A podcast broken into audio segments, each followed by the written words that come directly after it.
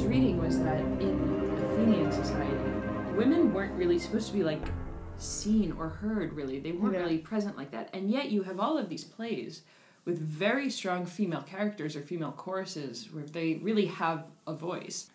But in society, they're very quiet. And Yeah. yet in these plays, in the plays, they're really represented as strong characters. Yeah. One reason that I was really interested in talking about Greek theater specifically with conflict is mm-hmm. because all of these tragedies were being performed for veterans of all of these wars. And they are supposed to be a form of catharsis.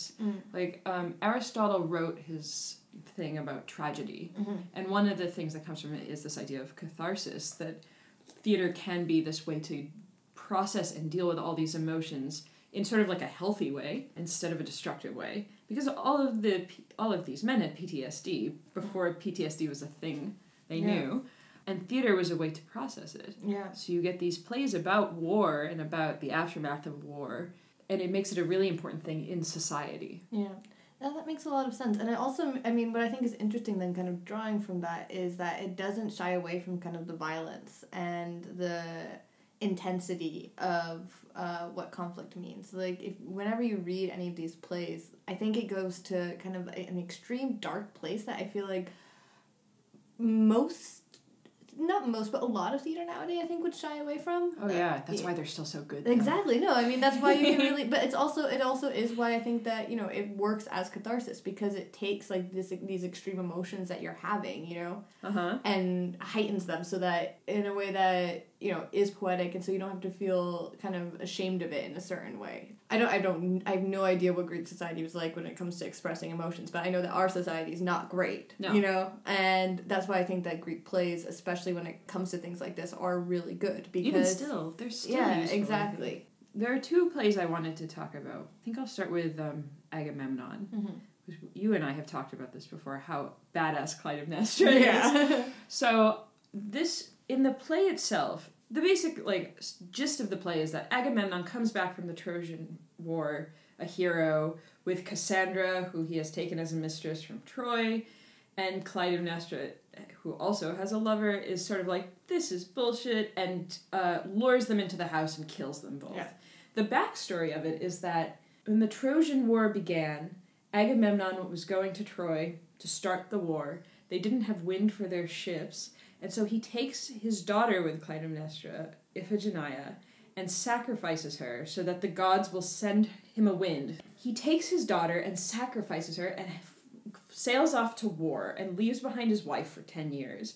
Comes back a hero with this mistress, and his wife is there, thinking, You left me for 10 years, you killed my daughter, you're bringing back a mistress, and then slaughters him in the bathtub. And it's like, he thinks he's this conquering hero coming back, but ultimately it's this aftermath stuff. It's the women, it's all around it. Yeah. It's his daughter in the beginning, it's his wife at the end.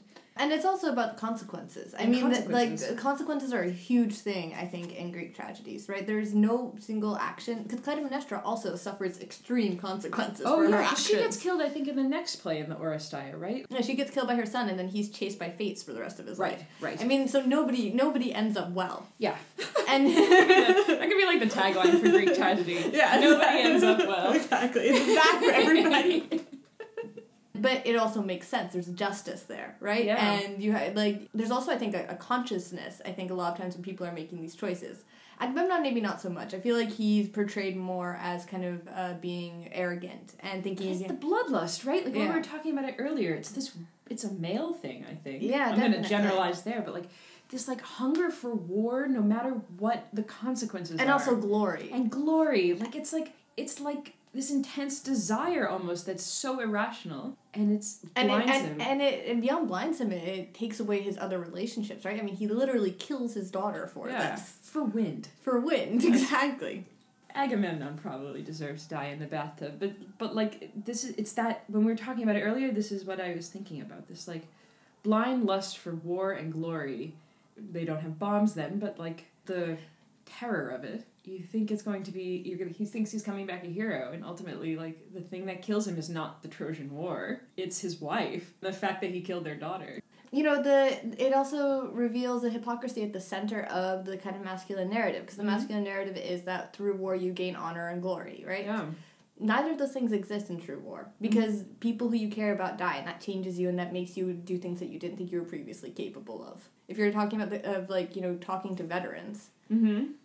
I think part of the suffering that a lot of veterans talk about is that they have to go back to ordinary lives and pretend they didn't do horrific things And I think the plays are a way for them to be seen in that way and also to work through some of those emotions in a way that is just enough removed that it Yeah. doesn't consume them. yeah. I'm thinking more in terms of something like the Trojan women, yeah where it's you know, it's like facing the aftermath of war and what that and like the horrible human suffering it leaves behind. yeah It is a way to look at it and deal with it without looking at the real people.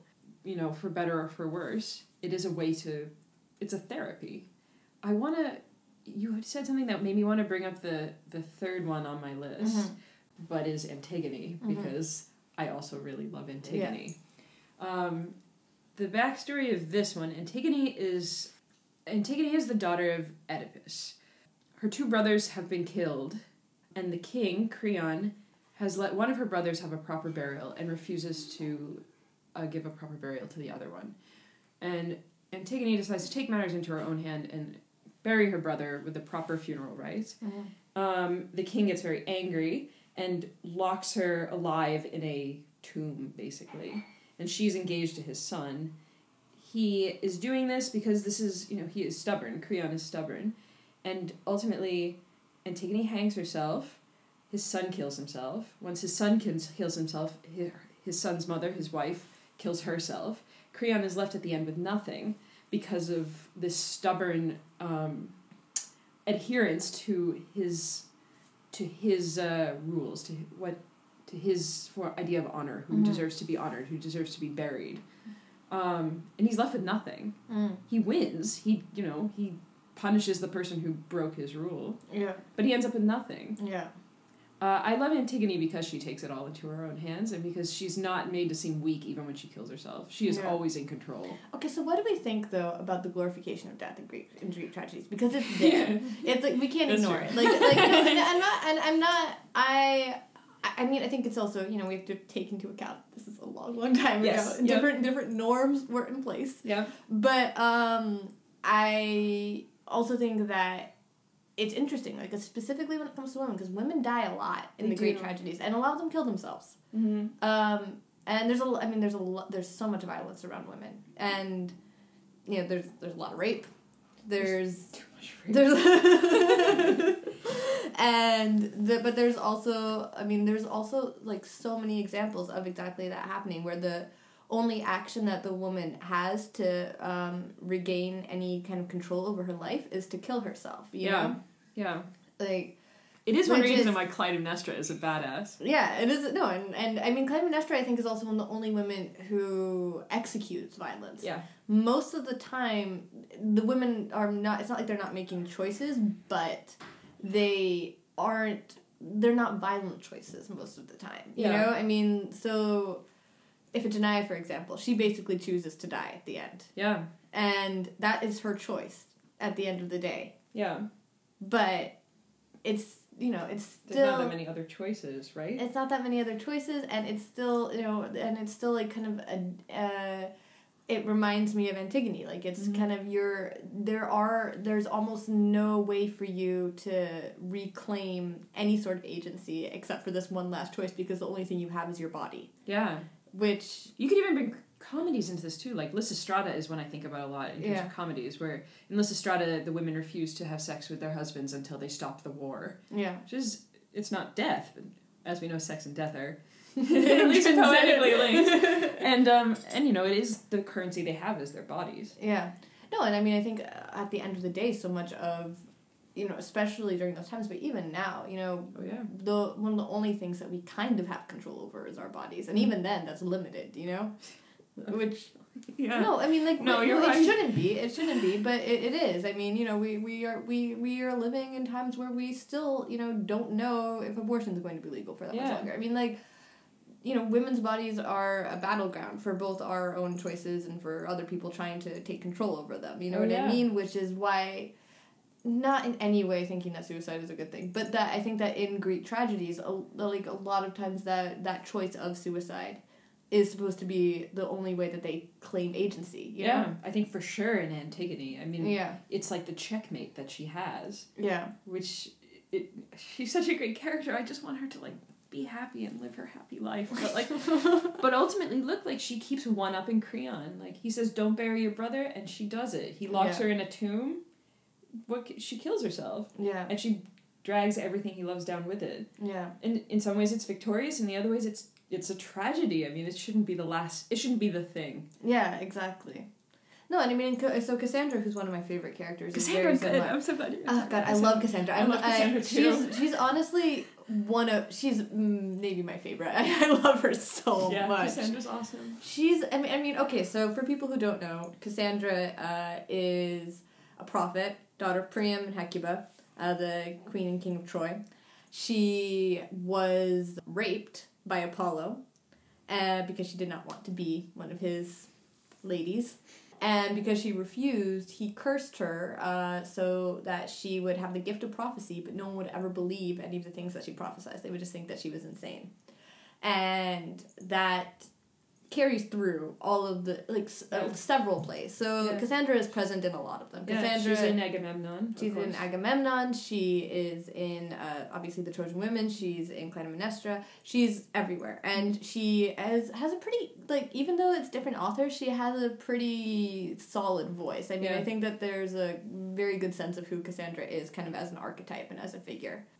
She knows exactly what's going to happen Mhm. she goes in there saying uh, part of the reason why Agamemnon is going to die is because of this jealousy that she's going to feel after seeing me. Yeah. And there's this okay, so I have this uh, here. She has this great speech in the Trojan Women where she basically tells her mom not uh, her mom is Hecuba. She's being dragged away to be a slave for Agamemnon and to be his mistress, which is another instance of rape. I mean, she gets she gets Yep. raped a lot. It's Yeah. not it's it's hor it's like horrific, but she takes this moment as a moment of kind of like twisted glory because she knows that this is going to ultimately result in him dying and his house going down in ruin because she is able to see the future. And no, again no one believes her. So the her her mother hecuba sees her being dragged away and saying these things is just like oh my poor daughter she doesn't even know what she's talking about. I mean the tragedy of cassandra is that is that Yeah. she was warning people about the downfall of troy and nobody was listening to her. Yeah.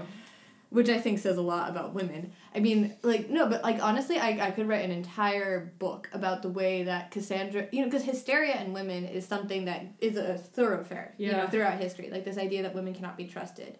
And I think that, you know, as a metaphor, Cassandra works so well, well, right? Because she is a woman who knows exactly what's going on and she tries to tell people, but because of who she is, Yeah. no one will listen to her, which I think you know it's very telling the way that women are treated in society. I mean, like that that is um, not even that metaphorical at times. You know, the fact that women will get dismissed as insane when they are speaking truth. Still, unfortunately, still in the world, this still happens. To this day, this is why these are so relevant, though. Like, it's sometimes scary how relevant these tragedies are. it's also kind of upsetting. It's like why It's hugely upsetting. It's hugely upsetting. So this is the last thing that Cassandra says to her mom.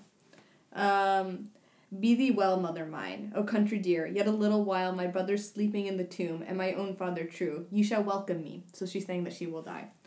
Yet shall victory crown my advent amongst the dead, when I have overthrown the home of our destroyers, the house of the sons of Atreus. That's the last thing she says. That's badass. It's really badass, and it's what she says as you know. It, it is this moment that should technically be a moment where she is feeling, you know, lost and feeling like she is again having her agency taken away from her, and yet she takes it Mhm. and turns it into kind of her crowning glory. You know, where she is kind of laughing yeah. in the face of what people think is their victory, and that's why I love Cassandra. I mean, she's a fucking badass. Yeah, like I really love these women in these plays because they the strong ones find a way Yeah. to take control or to take that final like even if they die, Yeah. even when they're left, like people like Cassandra, like Clytemnestra, like Antigone, like Yeah. I love these characters because they are so strong in the ways they can be with the tools and they that's the, that's the other thing though is that okay so i feel like um kind of to jump into our modern culture for a brief second i feel like there is a, a kind of um idea that strength has to equal masculinity. Mm-hmm. So masculinity or classic masculinity. So masculinity being you know like fighting, violence, um, and like yeah, exactly basically that right. You know like uh, kind of demonstrating strength through violence. And I think that you see that in a lot of kind of the quote unquote strong female characters that we have in our modern day culture. You know, like Yeah. especially the ones that are written by men. Like they, they, they no, but like I think that No, they like right. I'm laughing because you're yeah. yeah, like I feel like they take you know they take like a female character and they're like, oh look, she beat up some uh, bad guys in X Y or Z scene, so she's strong and I don't need to give her any other development. Yeah. But what I think is great about these female characters is that their strength comes from kind of manipulating the systems that they're in and not from dismissing their own femininity in any Yeah. way. You know, like I think that another toxic thing about the way that gender is treated is that femininity is treated as a weakness, you know, rather than as a strength. But the things that are seen as classically feminine can be just as strong as the things that are seen as classically masculine, you know, like manipulation, like, um, you know, uh, sexuality, like even emotion, you know, all Yeah. of those things can be strength. And I think that the tragedies show that really, really well. You know, Mhm. like Cassandra takes this position of you know forced being forced to be like a prostitute and forced or mistress whatever. And she you know twists it into something that gives her strength. And i think that a lot of you know you see that happening with the women in the greek tragedies over and over again. And that's something that i really like about them. Yeah, it's so important. It's so, like I, I wish everyone was familiar with all of these plays. I wish I was even more familiar with these plays because they they do resonate so deeply, yeah. even still.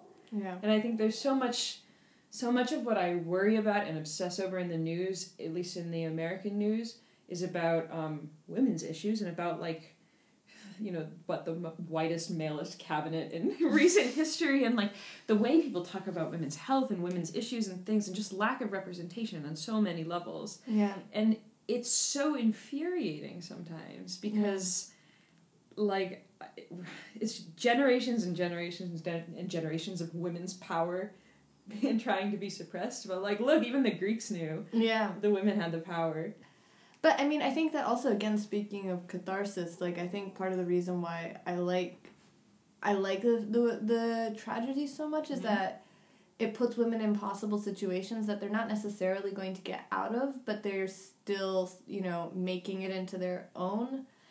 And I think that like you know, especially right now at this moment in time, it's very easy to feel hopeless. Like I think that kind of we're most of us who are American especially are kind of and liberal are teetering on the edge of despair every single morning. Yeah. I mean, it's impossible to read the news every single day and not feel like you're kind of on the edge of an anxiety attack. yeah And you know, reading these rereading these tragedies and you know like the the horrors that these women are forced to go through are much more than anything that I've been through. Yes, of course. Um but the it again is is a catharsis, you know? It kind of makes you think, okay, you know, even in extremity extremity you can you can still claim some sort of power even if it doesn't mean that you're going to win. It's not even about winning you yeah. know?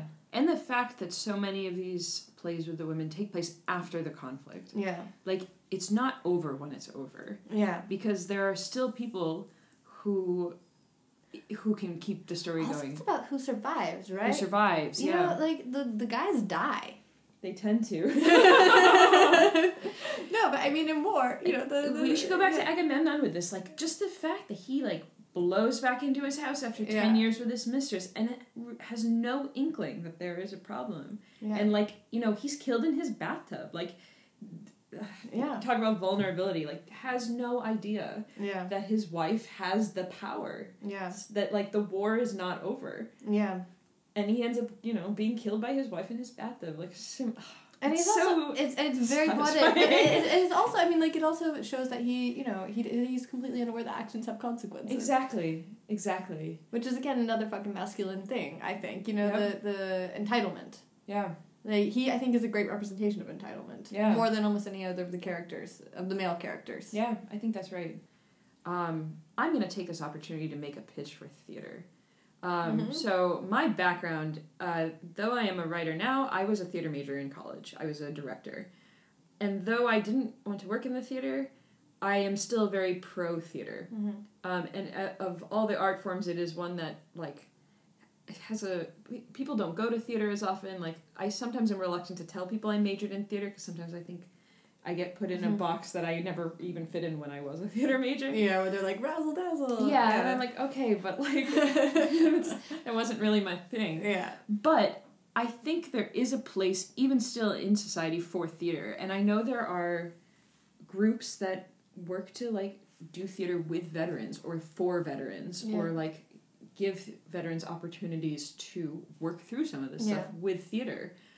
There is a place for it still because as the Greeks figured out, it is a kind of group therapy. It is, and it's also a commun. It's like the thing about theater is it's communal. Like, Yeah, people are physically gathering together in a room, Yeah. and I think that's really important, right? Because like when you go to see a play, it's it's really different than I think any other art form that you experience because you can palpably feel the actors. Mhm. You can palpably feel the, the reactions of the audience around you. You know what I mean? Like, yeah.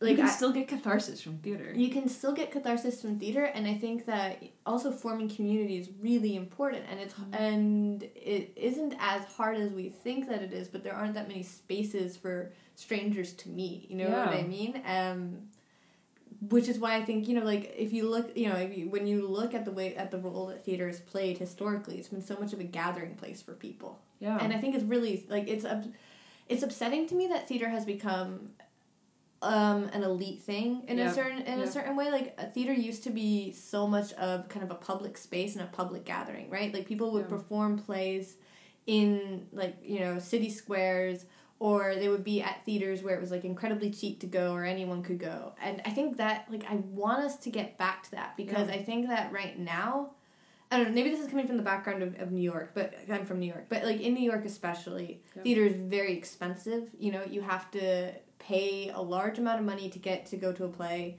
and so it becomes something that is no longer communal the way that it used to be you know it's not a place where you will meet somebody who's super different from you probably because most of the people can afford to go there yeah. and that's like that's not what that's not what I think theater should be because I think theater can be something that's so much more than that. You know what I mean? I think Oh, it can yeah. be a huge connector of people. Yeah, this is one reason that I ultimately decided to not stick with theater after I graduated because I yeah. was just so disinterested in making big shiny plays for for very wealthy people. And there's a place for it. Like there's amazing theater that you know, it wasn't the kind of theater I wanted to do, but what was much more interesting to me was that human aspect of it Yeah. and like how much you can accomplish with very little. Yeah. In general, I'm a big believer that limitations are really good for creativity. yeah. And like it was so always so good to try and make theater with as little as possible and you can get such a big emotional reaction from it. Yeah. It's one reason the Greek plays work so well because they're not written for um, the razzle dazzle. You Yeah. can do it, but like Well, also they're written for the masses, which I They're think is important. yeah. You know, I mean, like again, kind of going back to them being soap operas. They're the part of the reason they have such outsized emotions, right? Is because they're supposed to reach a ton of people, yeah, which I think is a good thing. I think soap I think operas so get a bad rap. I think that outsized emotions are important. You oh know, yeah, I think that's true.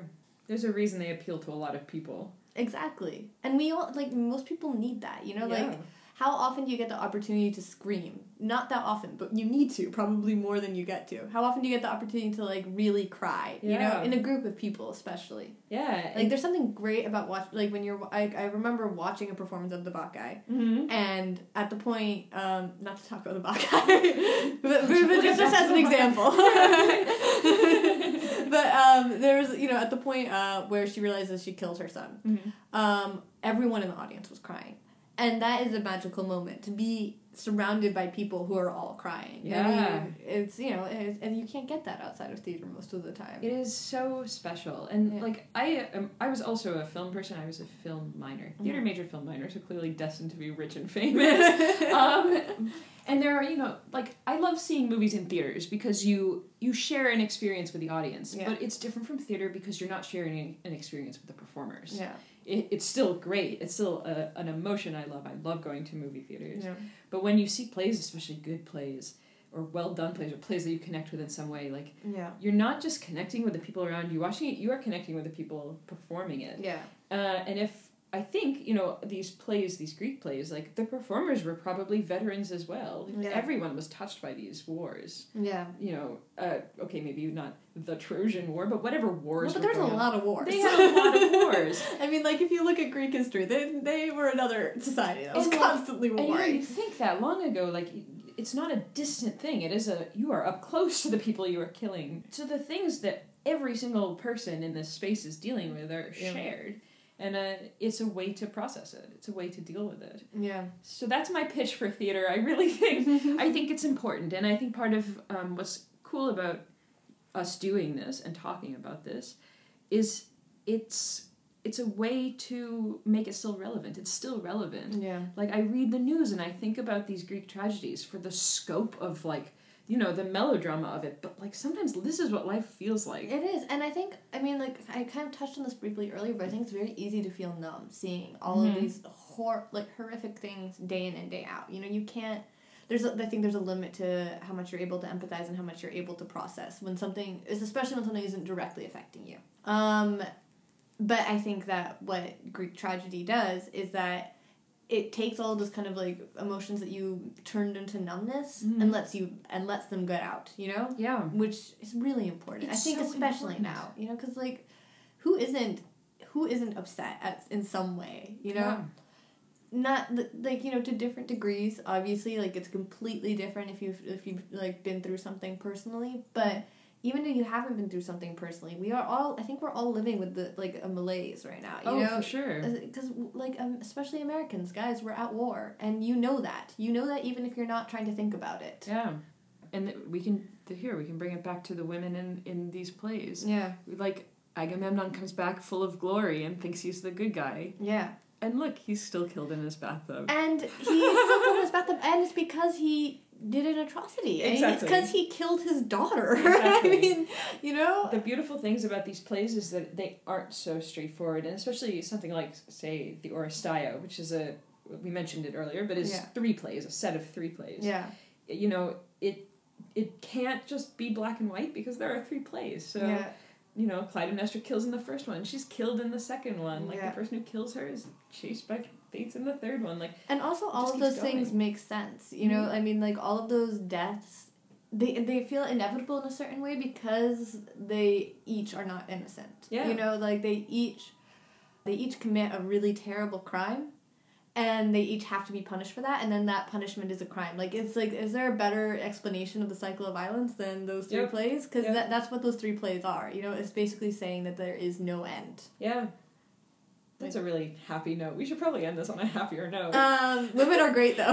yeah, women are the best. Okay, so let's talk about let's bring it back to women. What's great about these plays and about the women, especially in the plays we've mentioned, is that they force the I don't want to say non-actors, but they force the people who aren't at the center of the war to be seen Yeah. and to be active and to have their agency and to not be forgotten. Yeah. Like the Trojan women and Hecuba, they don't only, they have two plays. I mean, we're talking existent plays. There's probably a lot more plays that existed, but two still read famous plays. Yeah. Um, Clytemnestra has, you could say she has her play. I would argue she has the whole cycle. She has the Oresteia. It all takes place after the war. Yeah. Um, Antigone is not part of the Trojan thing, but like she, she's the one. She, you know, it, she gets to be victorious with the tools she has. Yeah. All these women, they show the hypocrisy of war and of men. I think also they showed that, you know, beyond kind of like the flash of, of, of war itself, which is mm-hmm. temporary, the like at the building block level, it's a lot of times women. You Yeah. know what I mean? When when you talk to people about the way that conflict works, you know, it's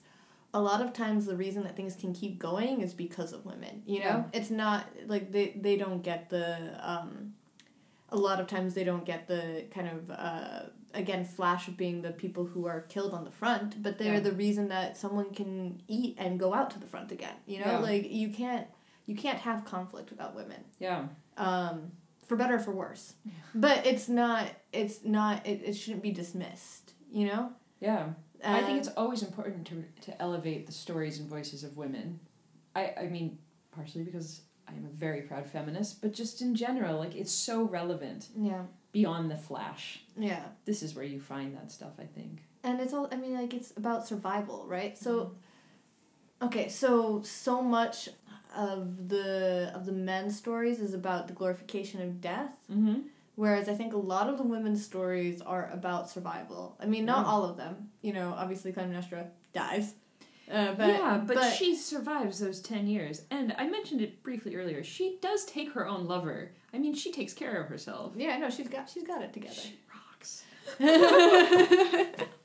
she's got it go. I mean, she's you know She dies, but she does, you know, but she's killed after she, like, gets her revenge. yeah. No, and I mean, uh, same with Cassandra. And Cassandra. But okay, so like Hecuba, I think is a good example of survival. So Mhm. Hecuba, everything is gone. Her children are dead Yeah. or taken away to be you know slaves. Mm-hmm.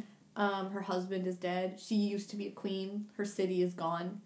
But you read the Trojan women, and you know you are left with her loss, but also the fact that she's going to keep going. You know, Yeah. and that I think is really strength beyond any other strength. Right, the fact that despite horror upon horror upon horror, you keep going. It doesn't mean that things are going to be okay. Yeah. It's not that easy Yeah. but I think that that that is a, a like a, something that women are used to a lot of times, and Yeah. and I think in a way that men aren't necessarily. I'm kind of going to go out on a limb here. Go for it. But but I think that um I think that because we don't have the um expectation that life is going to be good for us, in some ways it's easier for us to survive. You know Oh, what yeah. I mean?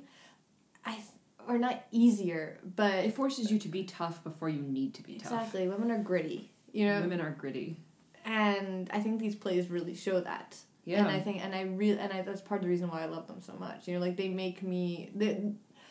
In you know, it's hard to find women who you want to aspire to in the media landscape that Uh-huh. we live in, but these women, all of them, oh yeah. It's one of the reasons these plays are so special, I think. yeah, I think one of the reasons that you and I are both so enthusiastic about them. yeah, These there's not just one. Like we just you know, later and they're all sit down and make a different. list. They're, they're all, different. really different. They they all have their own kind of grittiness, Yeah, and they're all survivors. I love them. I love them all. I love them too. I mean, like Hector's wife as well. Like she has this amazing speech in. What is Hector? Do you in remember Hector's wife's name? I don't remember her name right now either. That's okay. I'll look it up. But um, uh, her she anyway she has this amazing speech in the Iliad right before Hector's about to go out to the battle that ultimately kills him. mm-hmm. Um, where she you know at first is kind of think you know wants him to think of their child and doesn't want him to go, and then ultimately is like no, actually you should go, and you know she like there's like she has so much you know like bravery in that moment as well because. At the end of the day, it's worse for her than it is for him. Yeah. He dies. It's over for him. Yeah. She, if he dies and the city is lost, her child is probably going to get killed. Yeah. Uh, she's probably going to be raped. Um, the best she has to hope for is uh, rape and survival as a slave. Yeah. The you know worst is, is death, but probably she won't be killed. Probably she'll be raped and forced to be a slave for the rest of her life. I mean, the consequences. I think. It, okay, that's one more thing. The consequences for women is loss, right? The consequences for men a lot of times is just death. It's Yeah. over. But Yeah. women have to deal with the with the with yeah, like we've been saying the aftermath, but like also with the ongoing pain. Yeah. Maybe is- that's is- why they're such harder. important characters in these plays. Yeah. Because we've been talking about catharsis, how it's for veterans, all these things. Like the people watching these plays are the survivors. Yeah. What even if they're the men watching it, the women are survivors. Yeah. I'm sure they could. I mean, I'm just guessing. I wasn't alive in ancient Greece, but like I'm a, you know, they could probably relate to that. Yeah, I'm sure. That, that feeling of trying to persevere. yeah. Maybe women are actually a better, uh, Well, I mean, they're, better they're, representation of it. yeah, I mean, I think they're a great voice also for um, for survival, for loss, Yeah. for for dealing with the kind of ripple effect of conflict. Yeah. Because it doesn't just affect the people who die. No. That's the beginning. and it doesn't end when it ends. yeah. It just keeps going. That's a really I thought we were going to go cheerful. I think that's probably the best we're gonna do. Though. Yeah, I think so. All right, thank you for listening, guys. yeah, that was fun. It was fun.